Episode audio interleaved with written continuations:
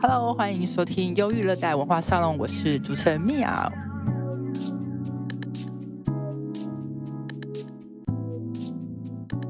我们今天访问到一个非常专业的理化老师，他是北京大学文学系毕业，后来到法国读了文学又是艺术相关的硕士，然后他现在已经多年在罗浮宫讲演，然后从来不会迷路了。我们欢迎理化老师，嗨，嗨，大家好，大家好，很荣幸。对我就是准备了几个有关美学的问题要来问一下老师，不要太理论了哦，我也不是很擅长的理论，我可以可以对每某一件。艺术品非常具体的讲啊，但是讲大理论我也不行的。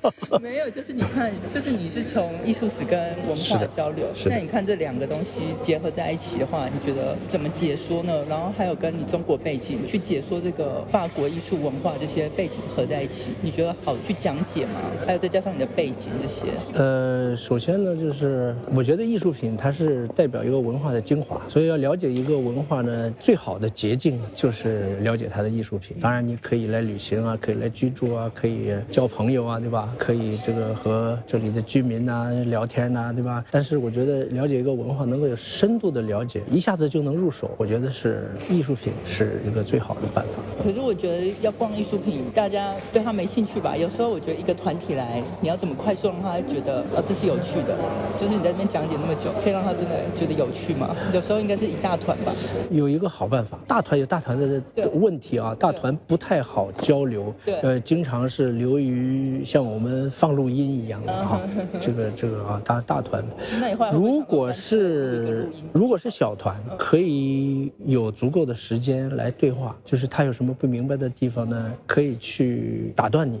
然后让你去重新说一遍，或者你再提出具体的问题，让你做更具体的解释。这种小团就比较好讲解。这个讲解呢，我觉得有一个技巧，就是一是吸引他注意力，再一个让他真正能够感兴趣啊。我觉得这个不光光是我们博物馆讲解员的技巧，可能当教师啦什么也是这个技巧。这个技巧是什么？就是说你在传授一个信息的时候，你的对象就是在听你这个信息的这。这个对象最好对你所要传达的信息有一定的了解，而且我自己也有一个更具体的想法，就是它有一个比例。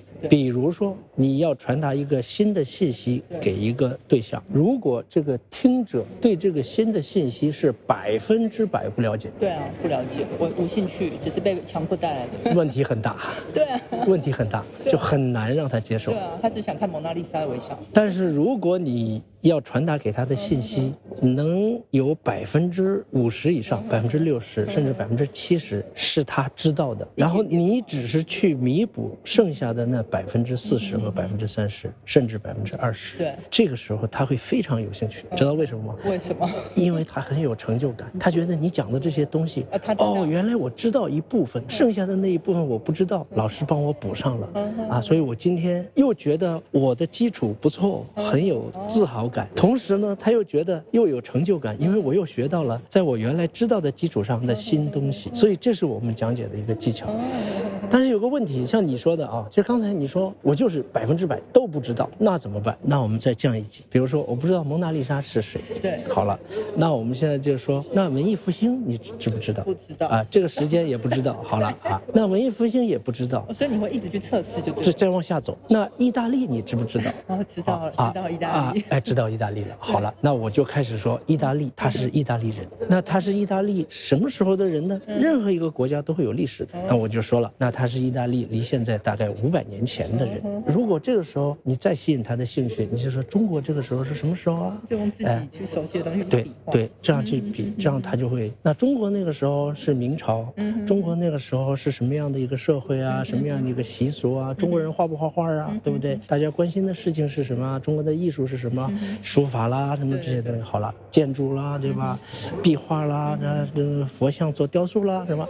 那这个时候意大利人在做什么？意大利人在做的事情，在他历史上是一个特别特别重要的时刻呢，还是说是一个平平的时刻呢？是个时间时时代呢？它不是一个很平庸的时代，是一个特别特别重要的时代。那么这个时代叫什么？我们叫它文艺复兴。哦，所以老师你会一直去降去测试，要这样，一定要降到他能接受的。所以你不会卖弄自己的知识啊？不要不要不要，那你在丢书包，人家不理你了。你用了很多大词，云山雾罩的，对不对？最后人家说你在干嘛？对不对？你不是你不是在跟我说话？对对对，对不对？你在自己自己自说自话的，那不行的。所以讲解一定是这样的。结果我们我说我们就像小学老师一样，我们的小学老师一年级刚来的小学生，他肯定不知道书本上的知识的，但是他已经有一定的在幼儿园啦，在家里啦，他已经有一定的生活经历了。他知道天空，对吧？他知道太阳落山了以后就是黑天，他知道白天，他知道河流，他知道山，他知道树，他知道草，他知道小狗狗会怎么长，对不对？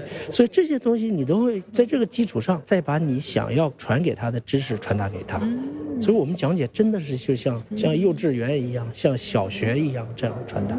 所以不管多大的人，最后我们都有办法去吸引他的注意力。那如果有一些是真的 level 很高的呢？你觉得压力会很大吗？也没有压力，我没有压力的。哦，因为有些不会很想说来试探你，看看你到底懂不懂。我不用他试探了，因为你真的全部都懂。我听他讲了。哦，所以你会 OK？我要 OK，我要听他讲。我这个时候只是我给他补充，他讲的东西就是我关于有关这个作品在博物馆里边的一些事情，他可能不知道。我给你举个例子，我真的知道有一个人是学楔形文字的，那我就要听他讲了。他是学中国的，在商务印书馆工作，他是原来是东北师范大学毕业，然后又在北京师范大学毕业，跟那个许家路他们学语言学的，然后他又学那个学那个那个那个，对他来参观，我带他参观，那碰到那个楔形文字有很专业的问题，我要听他说，我只能把背景的东西给他介绍一下。那这个东西怎么会来到卢浮宫里面来了，对不对？然后剩下他看得懂文字，他看懂文字啊，他不知道缘由。呃，对他不会了解每一个具体的陈列的文物，它的具体的历史，他可能不太清楚。但是上面的东西他能读懂啊。哇塞，那我我只能听他的了。同时可以学到很多东西，教学相长嘛。我们说真的是这样，那很有意思。就我们会学东西，我跟他学东西的。嗯，对。那之后就是像上次老师导览我的时候啊，然后我那时候问老师一个问题嘛，就是老师跟我讲说，古罗马时代跟希腊罗马时代，他们的美是有客观的，就是什么是美，有比例的。是的。然后我后来就想到，我之前看到了伊斯兰他们的几何图形，他们的美也是有比例的。老师那时候跟我说，他们两个有关系，那到底是什么关系呢？上次好像没有跟我解答，这个老师可以回答吗？其实这是好多问题，这是好几个问题。我们先说希腊罗马哈，呃，希腊罗马的那个美学啊，它是一个自然神、自然神论，他认为这个大自然是有规律的，比如说这个四季的周而复始啦，这个天体的运行啦，对吧？然后这个人的这个生长啦，从这个初级到这个鼎盛，然后再衰落，对吧？再到死亡，所以它大自然是有一个规律的。那么这个规律呢，就是人和自然、人的生命，甚至人的思想、行为这些语言，那么所有这些东西呢，都是井井有条。它是这种关系是一种和谐和平衡的一种关系。所以古希腊罗马人认为的美，就是这种理性的东西，有条理的东西，甚至是科学的东西。呃，你像古希腊最早的，他们认为美术就是美，像毕达哥拉斯学派，古希腊最早那个大数学家，他认为数学就是美啊。就毕达哥拉斯的时候只知道整数，就他还不知道那个无理数，那个小小数那个无理数。后来是他这个学生发现的嘛，就造成了这个有人说是人类历史上的第一次数学危机，至少是西方历史上的第一次数学危机，就出现了那个派嘛，三点一四一五九二六，这最后就无限不循环小数。这样对他们讲就不美了吧？对他们简直是一种一个颠覆啊！他们崩溃了，他的思想崩溃了。就原来的毕达哥拉斯认为的这个宇宙的都是由整数可以描述的这个宇宙，造成一次巨大的危机嘛。就是整体上他们认为，就你像这个科学的东西、数学的东西、理性的东西，他认为这个东西呢就是大自然的本质的一种深层的规律，这个东西就是美的本质。那么这里边的比如说几何啦，这个植物啦，这个这个生长啦，什么这些东西，他们认为一直到罗马帝国时期都是这样，一直到后来的文艺复兴时期，他们还认为这个东西是美的。就文艺复兴时期，呃，又开始重新把这个古代希腊罗马的这些科学的观念啊，像达文西这些人啦，像这个阿尔贝尔蒂啦，什么这个弗朗切斯卡啦、马萨乔这些搞那个几何透视了，什么，他们认为还是这个东西是美的本质。对，伊斯兰呢和它有传承关系，其实不一样。伊斯兰的里边的这些纹饰，它主要分成两种，一种是几何的图形。所以这个几何跟罗马的那个其实表面上看是一样的啊。还有一种是那个植物的纹饰图示。哦，对，我有看过。就是伊斯兰主要有两个啊，一个是几何的图示，一个是植物的那个那个形状，它把它程式化了，这格式化以后，然后做那些图案，然后可以举一反三，然后无限的这个伸展。呃，它表面上看好像跟古希腊罗马的东西重视科学、数学、几何，然后重视自然，但实际上本质是不一样。哦，其实根本就没关系。那呃，可能从纹饰上面有借鉴，从阿拉伯七七世纪以后伊斯兰的，对吧？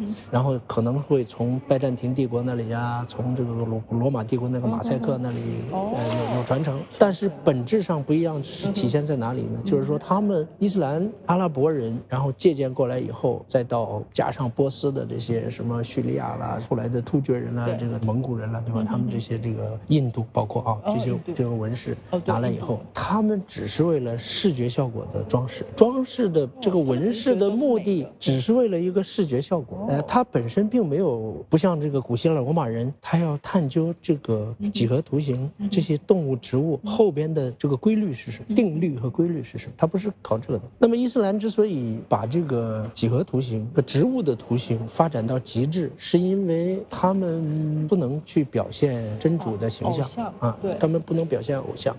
呃，最初他们是其实别的偶像是可以的，但是真主的偶像是在任何时候绝对的是不可以的。然后呢，他又把这种禁忌呃扩大到先知身上，就是穆罕默德也不可以了。后来啊，呃，但是呢，别的比如说一个君主苏丹啦，对吧？一个哈里发啦，呃，或者那些王子啦，或者这些什么这个才子佳人、帝王将相了，他们也可以有的。你像尤其波斯，他会有很多这样的这个图像啊，或者人像。但是真主和先知绝对不可以的，其他人是可以的。那么，所以呢，因为他可以搞这这些这个对真主和先知的偶像崇拜，所以他最后就大量的用几何图形去表达他们的爱，来替代啊。因因为我们人毕竟是一个视觉动物，对吧？对。而且我们人获取外部信息的百分之八十的外部信息是从视觉来的，对。其他的什么嗅觉了、味觉、听觉都都都是只在那百分之二十里。所以呢，这个人是一个视觉动物，他离不开视觉的。那那这个视觉的空白怎么办？嗯。所以他们就用哦，就用很多的几何图形、几何图形和这个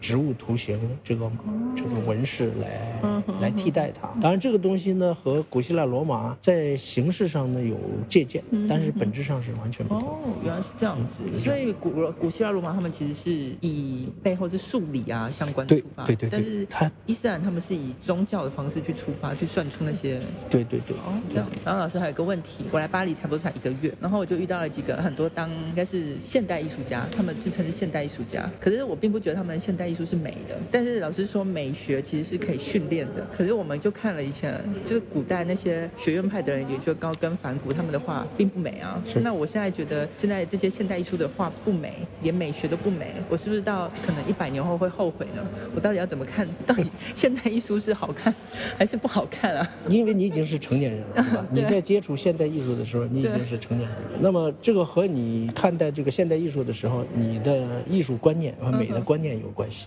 哦，因为你从小的时候被培养出来的这个美的这个趣味，是小的时候什么是七头身了，什么三庭五眼了，什么和谐完美了，匀称了，对吧？要像质感要逼真了，什么像颜色要怎么样？对，对，所以你你是受到这种教育，那等你长大了，这个东西已经固定了，已经成型了啊。所以一旦偏离这个，我就觉得不美标准，你就觉得是不美的。所以我们的审美趣味是后天造就的。那可是像有些人会从中发现它是美，像发掘高跟或反骨，他们的美学也是早就被建立的啊。可他们是怎么发现这些是美？没有，没有，没有的。他就是说，你像反骨这种人，他一开始自学，后来他也在安特卫普的美术学院，对，他也去上过课，但是他那个时候已经形成了自己的艺术的趣味和导向，所以他已经和传统的美术学院完全就是格格不入了。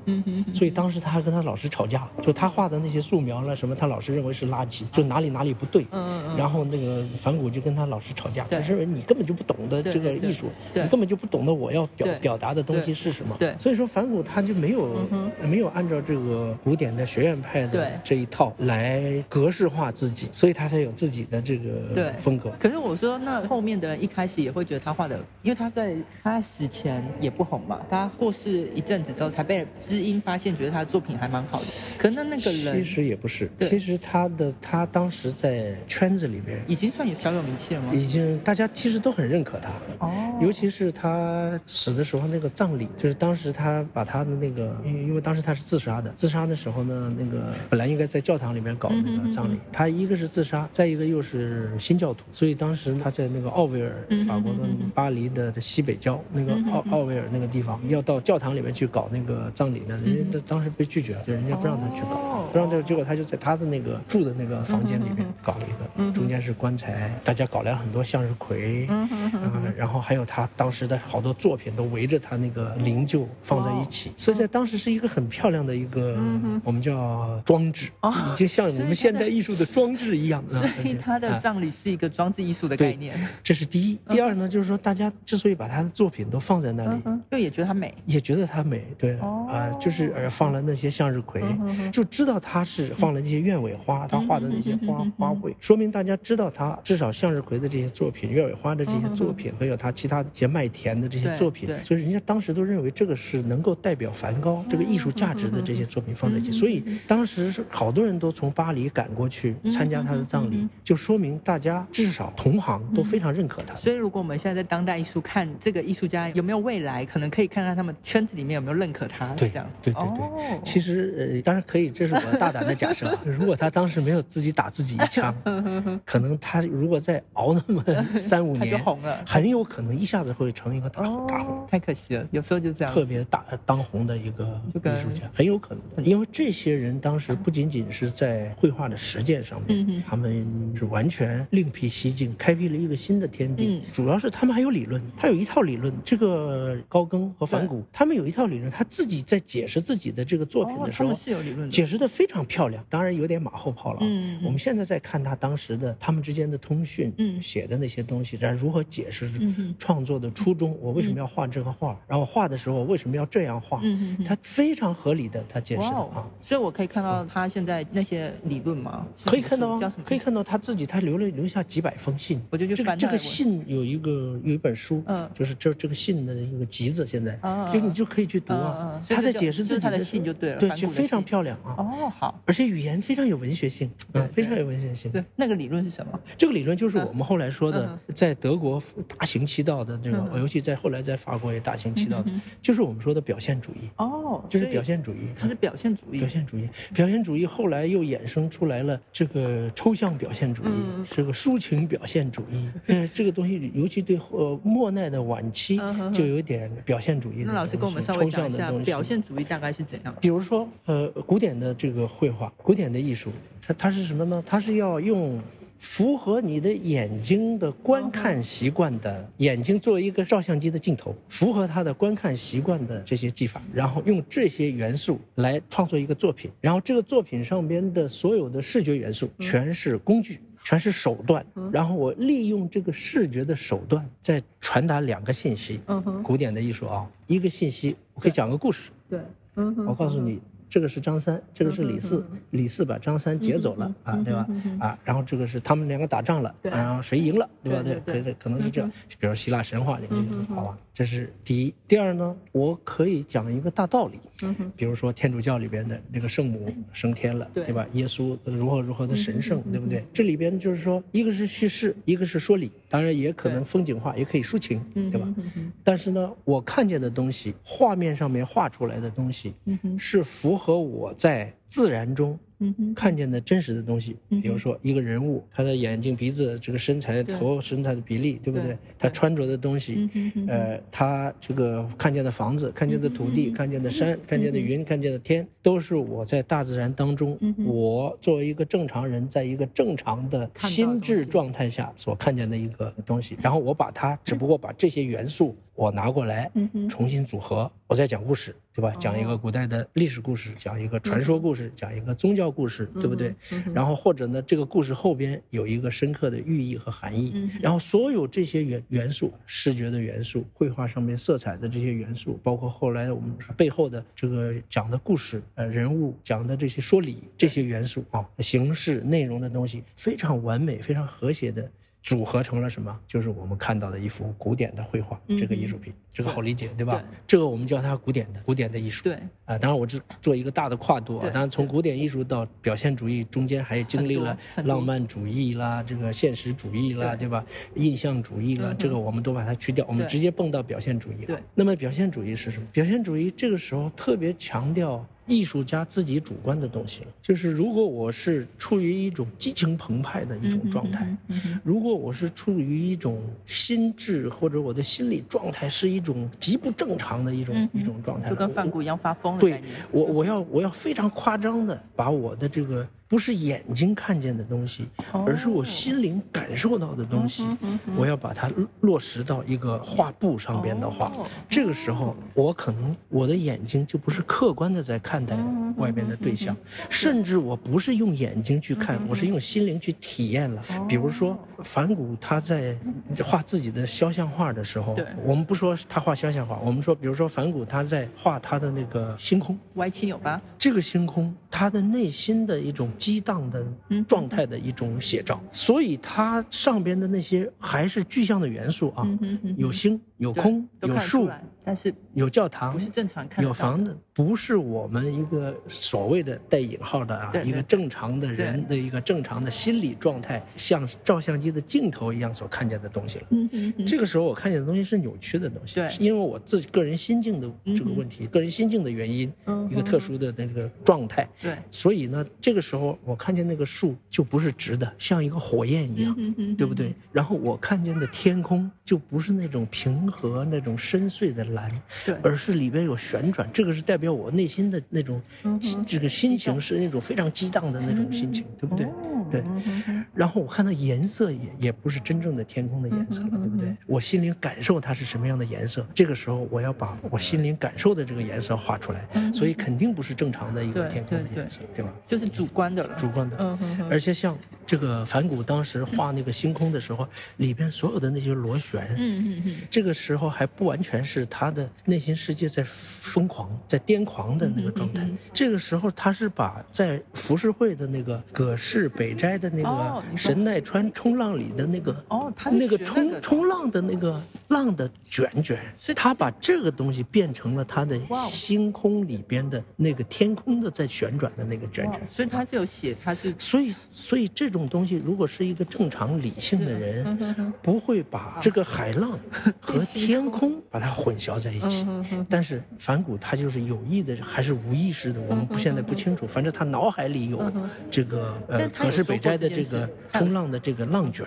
他把这个东西两个，他能组合在一起，这个一般的人让你想你都不敢想的一个东西，因为觉得两个没有搭在两个没有搭在一起的东西，所以这个东西就是说表现主义和我们刚才说的这个古典的艺术作品那种理性和客观的那种观察和这种的结果啊，这种理性客观的这种观察的这个结果，它就完全不一样了。它首先呢，这不完全这个艺术的作品的构成对。不完。全是我视觉的东西，对，和理性的东西，是想象，它它是我想象的东西，是我内心感受的东西，我把它表现出来了。它可以是梦幻的东西，对吧？它可以是这个这个这个在内心的那种焦虑的，对。所以它那个色彩上面可以变形，造型上面可以变形，对不对？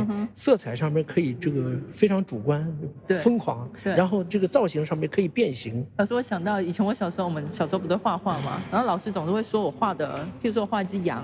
老师说：“我画的不是一只羊，那我画的老师可能也看不出什么，但是那是我内心的羊。那我可以跟老师说，这就是我的表现主义。对我看的羊就是这个样子的。对对，所以我们小时候都画出了表现主义。是的，是的，是的。表现主义，如果哎，如果简单说啊，就是表现主义是这样一个。哦，应该是这样。所以像高更、梵谷这些人，他们对后来的表现主义，他们可以说是二十世纪大行其道的，尤其是德国表现主义的那个，他们是先驱。哦，嗯，他们是一个新的潮流和一个新的艺术流派的一个先驱。那老师，你会不会觉得有时候人类到能够跨一个境，是等于基因突变？像反骨，他就是生病了，他就是有点疯狂了，然后基因突变，然后突变不敢说，突变突变到人类不是没有可能。你看他突变了，所以他才能跨过一个坎。不是没有可能，不是没有可能。对，就是帮助人类到下一个境界，有可能吧？因为我看很多艺术家都生病了，像草间弥生也是生病了，是，他也看不到他的东西，眼睛不都是一点一点的？对。那老师，我们最后一个问题，好，老师。外交官出身，那会不会就是因此而接到很多那个官员可以来这边 booking 你直接导览？有没有一些就是 benefit？因为你是这个背景出身，然后就可以有很多很多资源啊。有，但不是占很大比例。嗯，不是占很大比例。呃，我做了这个讲解的工作，在卢浮宫里面，嗯，二十四年了吧。嗯嗯。所以其实也还好。有有过有过很多，但是比例不是很大啊。像这边的使馆啦，像国内来的官员啦，各个级别的了，有些很高级别的啊。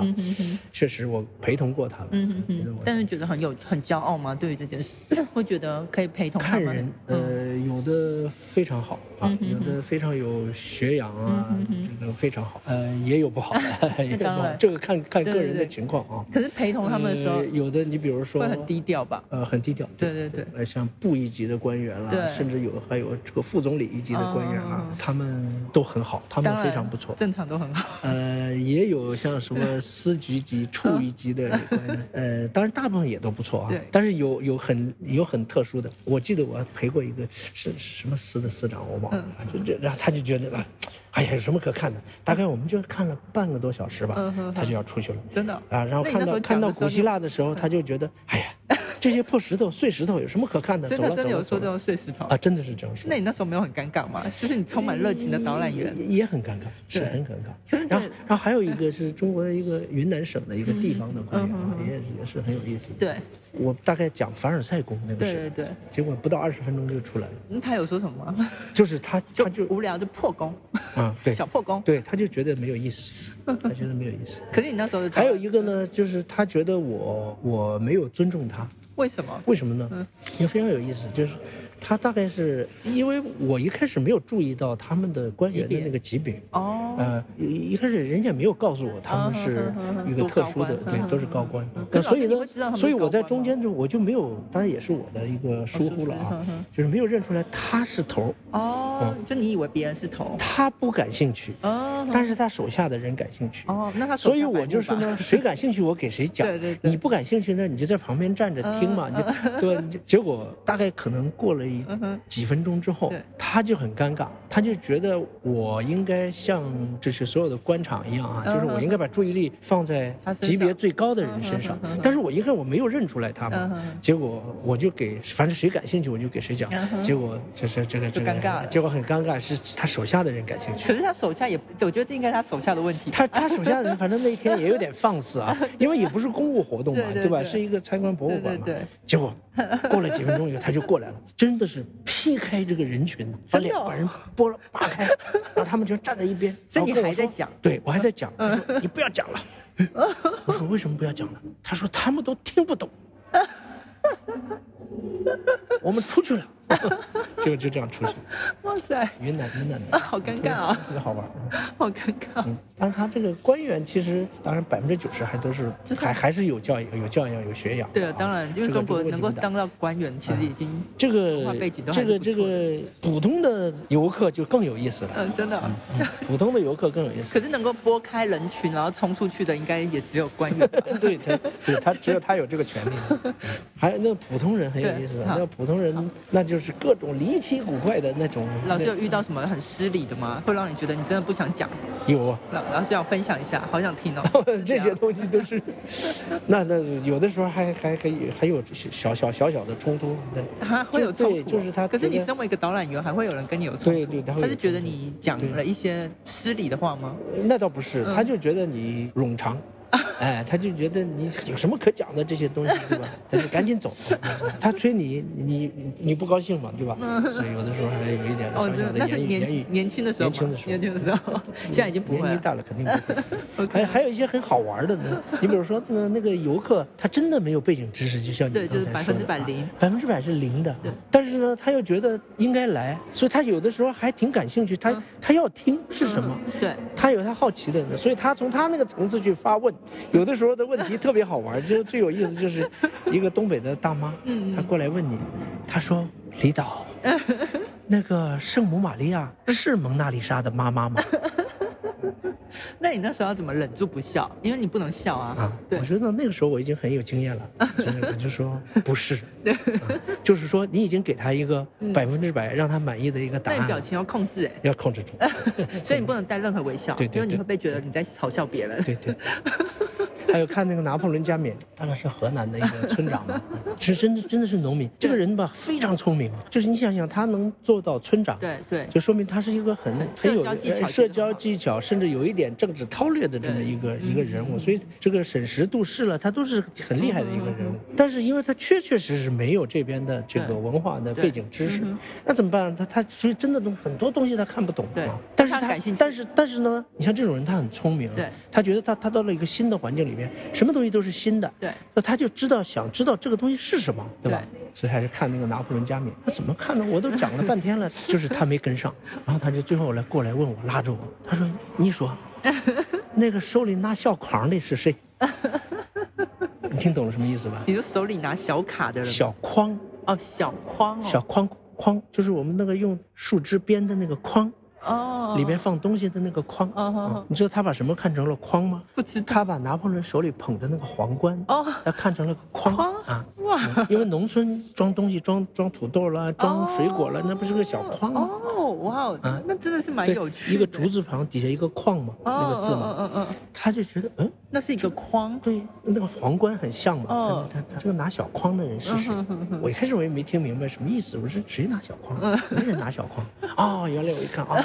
原来那你就明白了，他对他说的是拿破仑。哇，就是以他的生活背景出发去讲，去问你一个问题。对对对，这个时候你都不能笑的嘛。对你表情控制要不要笑的嘛，对不对？对，因为他很认真的。对对对对。我就告诉他，那个不是筐，首先这是在皇帝在加冕，他马上就明白了。嗯嗯。啊，他说啊，不是筐，原来是皇冠，他一下就明白了。嗯嗯嗯嗯嗯。所以你把这个背景一交给他，他也会举一反三，他会推理。对对对，那只是我觉得他也是聪明，他也是感兴趣，是是他的背景不同而已。有的时候这是是确实是有的时候闹笑话。对，但是最困难是你的表情控制。是的，是的，是的，是的。OK，好，我们很开心访问到李老师，好，我们就下次见喽，拜拜，拜拜，拜拜，拜拜。